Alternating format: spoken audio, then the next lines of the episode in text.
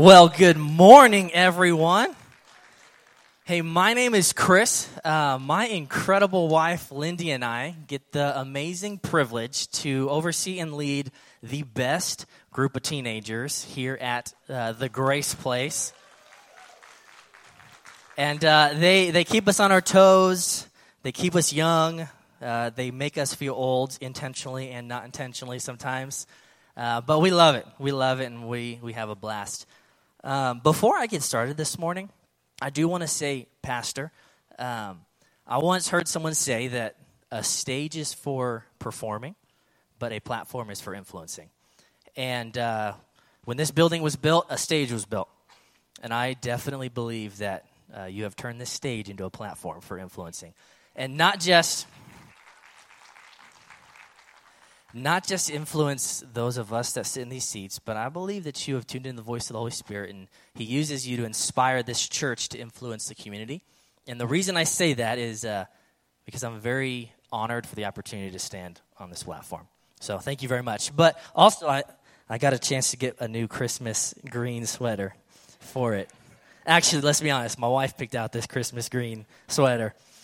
Um, but hey, you know what? We're only a few days away from Christmas, right? Which means that you're either super excited and happy or you're pulling your hair out because you got a lot of stuff to do. And don't lie. Don't lie to me. I know you've already gone through three or four times all the stuff you have to do after service is over to get ready for Christmas coming up, right? Come on.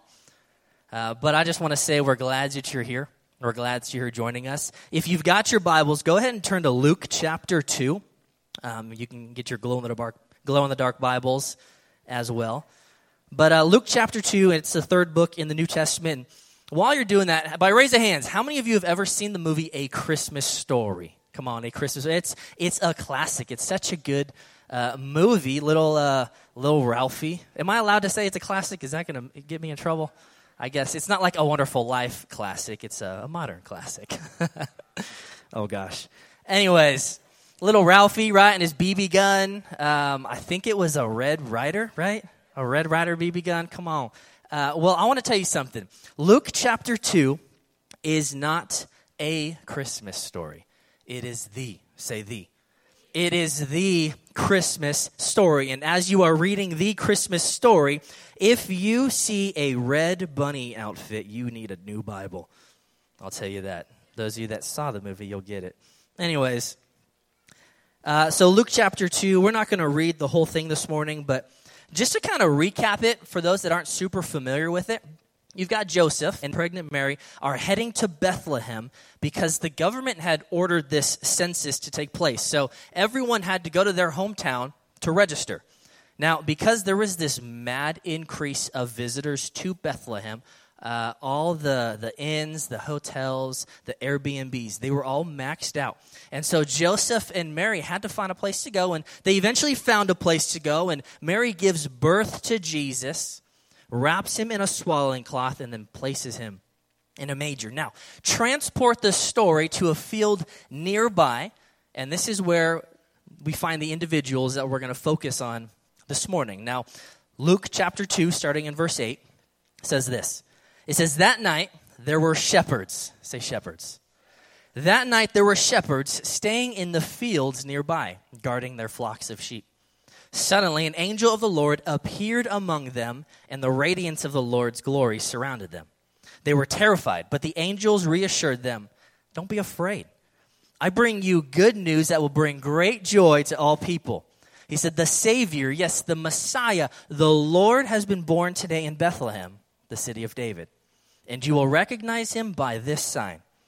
You will find a baby wrapped in strips of cloth, lying in a manger. Now, suddenly, the angel was joined by a vast host of others, the armies of heaven, with just a bunch more angels, praising God and saying, Glory to God in the highest heaven, and peace on earth to those whom God is pleased. Now, when the angels had returned to heaven, the shepherds said to each other, Well, let's go to Bethlehem. Let's see this thing that has happened, which the Lord has told us. So they hurried. Say, hurried. They hurried to the village and found Mary and Joseph. And there was the baby, lying in the manger. Now, after seeing him, the shepherds told everyone what had happened and what the angels had said to them about this child. And hear this all who heard the shepherd's story were astonished, but Mary kept all these things in her heart and thought about them often. The shepherds went back, say, went back. The shepherds then went back to their flocks, glorifying and praising God for all they had heard and seen, because it was just as the angel had told them. So, what I want to do this morning is narrow in on these shepherds, because as far as we know, as far as I can tell, these shepherds are the only ones that were verbally told to share in the experience of Jesus' birth. Now, growing up in California and then spending a few years here in DFW, it's not a surprise. I don't know squat about shepherds. But as I was studying for this morning, this is what I found out. Okay, I found out that shepherds were not high class members of society. Their whole lifestyle was surrounded by living outside with their livestock. So shepherds were dirty. Okay, they were rough around the edges kind of people. They were oftentimes even seen as outcasts. They were the bottom of the totem pole, not really ever sought after, sought after. And, and hear this: they had no power and no influence. But you know what makes this so cool to me? is that this fits with Jesus' future ministry perfectly. Where he didn't come for the righteous, the high and mighty, but he came for the broken and those cast aside. So even as a baby, long before Jesus' adult ministry, God was calling out to those that no one else was, and he was saying, Look, I want you to be a part of what I'm doing. Of all people, I welcome you into my presence. That's so cool to me. And so this morning, what I want to do is I want to dive into this question. This question right here. Why did God entrust some of the lowest members of society to be a part of one of the greatest moments of history? Why did God entrust some of the lowest members of society to be a part of one of the greatest moments of history? And I really believe answering this question can give us some principles that we can apply to our life. Um, because if, if we can figure that out, maybe, maybe if then applied to our life, God will allow us to not just witness, but He'll allow us to actually have a role in some great moments of our own. Great moments in our marriage, great moments in our families, great moments in our community, and even great moments in our nation and our world. And so that's why this morning I want to talk to you about getting to our greatest moments. Okay, getting to our greatest moments. So here's a few things out of possibly many, but just a few things that I think we can pull from the lives of these shepherds in Luke 2 and then apply them to our life in order to experience some incredible moments as well. So I think part of the reason that they were allowed to experience this great moment was because the Christmas story shepherds understood number one, responsibility. I think they understood responsibility. Now, Luke chapter 2 doesn't actually tell us they were responsible. But if you look at the life of a shepherd, they had to hold on to their responsibility pretty strongly. Okay, they had to have been pretty responsible if they were to care for, nurture, and protect their livestock. I mean, it was their livelihood. Their livelihood depended on it. And so God entrusts them with this responsibility of a lifetime to experience this great moment of Jesus' birth. And so, what did they do? Okay, well, the angel tells them the Messiah is going to be born, and instead of letting greed get in the way, because they could have done some serious damage and put some serious coin in their pocket with this information, instead of letting pride or insecurities get in the way, like King Herod, who in the book in the book of Matthew's account of the Christmas story, who as soon as he found out about Jesus, the new king of the Jews, he was scared for his position, and so he had wanted to have Jesus killed. So instead of letting greed or pride or insecurities get in the way, what did they do? Well, they listened to the angels, went to see this baby, and when they got there, they told everyone in the room of the incredible things they were just told here, confirming and encouraging Mary that this just wasn't some fluke thing that the Lord did, but He had a plan for her and her child. Verse 19. All who heard the shepherd's story were astonished, but Mary kept all these things in her heart and thought about them often. Listen, God wants you to have these great moments in your life, but the question is can He trust you to handle them responsibly? If it's these great moments in your career or your future, will your ego, pride, or greed get in the way? If it's a a great moment in maybe the life of someone you love or someone close to you, will insecurities and bitterness rise up? Listen, if God was to present to you this great moment in your life, could He trust you to be responsible to handle and experience it in a godly way? With humility, gratefulness, praising God for it, and so on and so on. Look, I think God could entrust some of the lowest members of society to be a part of one of the greatest moments of history because the shepherds understood the responsibility that they were given. Okay, but not only did they understand responsibility, but they understood, number two, when to rush. When to rush. Verse 16 says, They hurried to the village and found Mary and Joseph. Now, shepherds don't live a lifestyle of urgency, right?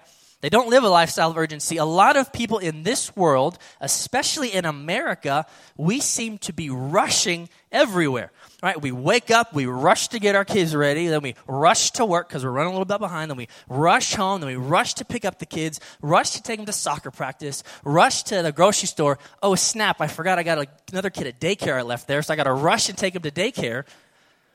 We're always rushing everywhere. But shepherds don't live that fast paced life, they live a life of patience. Okay? They take their sheep to one field to graze, then they wait.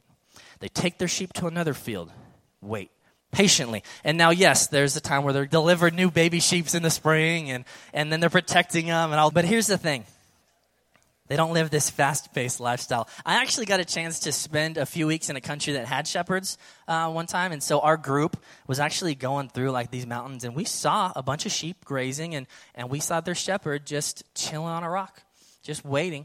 We waved at him and he waved back with half his teeth missing while he's picking at his toes. But, but he was just chilling. He was just hanging out and waiting because they understand a lifestyle of waiting. Shepherds must live a life of patience, but what I think is so significant about these shepherds is that they understood there is a time to wait and be patient, but there's also a time to rush. In this case, rush to see the Messiah being born. And so for us, I believe, I strongly believe we should wait on the Lord. We should be rest in his presence. His time is different than our time. I understand all that. However, as much as I believe in waiting on the Lord, I do believe there are times that He calls us to do something and immediate action is required. When God speaks something to us that requires immediate action, the last thing we should be doing is dragging our feet, especially if the outcome is one of these, or the outcome to our obedience is one of these great moments. Luke chapter 11, verse 28 says, Blessed are those who hear the word of God and obey it. Not who hear the word of God, hang out for a little bit, and then obey it. And so, look, this Christmas season, or I guess even moving into 2019, there may be some things in your life that you need to stop dragging your feet and hurry up to do. Because if you wait too long, the great moment may pass. It could be something like reconciling with a family member. It could have something to do with work or future education. It could maybe even be the Holy Spirit nudging you to go talk to someone, your neighbor, your coworker, your family member, about his love for them. Whatever it may be, and, and hear me, there may be some things in your life where if you keep dragging your feet, you could miss out on a great moment. And so not only did the shepherds understand responsibility, and not only did they understand when to rush, I think they also understood, number three, the need to return. The need to return. Verse 20 says, The shepherds went back to their flocks, glorifying and praising God for all they had heard and seen, because it was just as the angels had told them. Look, they understood they couldn't stay in that moment forever because that moment wasn't going to last forever. You see, we try to stay in these incredible moments, but we know they don't last very long. And what's so frustrating for us is it seems like the worst moments of our life are the ones that last the longest, but then these great moments happen in the blink of an eye. And so, if our expectation stays up here, which it should because the moment is meeting our expectations, but if our expectation stays up here long enough, longer than the moment lasts, we will quick, quickly be very discouraged because life is not meeting our new level of expectation. And what happens is we may then become angry at the Lord. We may become confused. We may even start doubting God's hand in our life because it's not how it used to be. I think that's, that's why so many Christians' spiritual life is like a roller coaster at Six Flags. Because they have this great experience, but then they expect that to be life's new normal. What we should be doing is what the shepherds did, right? We have this great moment. We are present in that moment. We experience the moment. But when the great moment is over, we then return to our daily grind of life praising and thanking God for all that He did. And then using that to fuel and energize our faith as we go back to our normal Christian life and continue to walk with the Lord stronger than ever before. We've got to understand when to return. So, as the worship team comes back up, it's important for us to know that God wants us to have these great moments. And I believe that the story of the shepherds in Luke chapter 2 wasn't placed there just so Luke could hit his word amount on the page. But I think it was there to show us something. To show us that, well, in order to have these great moments that God wants for us, we need to make sure that we're able to hand, handle them responsibly and not get caught up with our behaviors and emotions that question our integrity we need to understand also that there is a time to wait, and there is a time to not drag our feet, but to take immediate action. And then once that great moment has come, we must make sure that all that we saw the Lord do, and we must take that and return to our daily Christian grind, fueled to move forward with an even greater faith than before. But the thing is, it all starts it all starts with a decision. It all starts with a decision, a decision to open up your life to a world of great opportunities. I'd like to quickly say a prayer of encouragement, but let this prayer challenge us to follow the example of these shepherds in Luke chapter 2 and to be responsible with the Lord gave us or gives us and to rush and take immediate action when he calls on us and and then not let the expectation of that great moment to become our normal, but let it to fuel us as we move forward with our nor- normal life. Let's pray, Lord. God, we are so grateful that you give us the Bible to learn these things from. But God, I pray that we would take what we have learned from the shepherds. I, I pray we would take what Luke is telling us, and God, we would be able to apply it to our life. God, that we would be able to strive for and live for and expect great moments in our life because you want what's best for us. And so, God, I pray over every single person in this room, would they have great moments in their future? Would they have great moments in their marriages, Lord? Would they have great moments in their families, Lord? Would you bring children back to the homes and would you reconcile siblings? But God, would you also allow us to be a part of having great moments in our community where we can influence Arlington, we can influence DFW, and allow your name to come off the, off the lips of every single person. God, give us opportunities to speak life into our neighbors. God, give us opportunities. Holy Spirit, nudge us to communicate with our coworkers and, and share our story and what you've done in our life. But God, when you call on us to do this stuff, let us not drag our feet, but will we take the immediate action that the shepherds took when you called them to go see the Messiah? And God, I pray that you would remind us that we can take the experiences from these moments and allow what we've seen and heard you do to fuel our life. That we would live out a stronger faith in you than ever before. In Jesus' name, amen.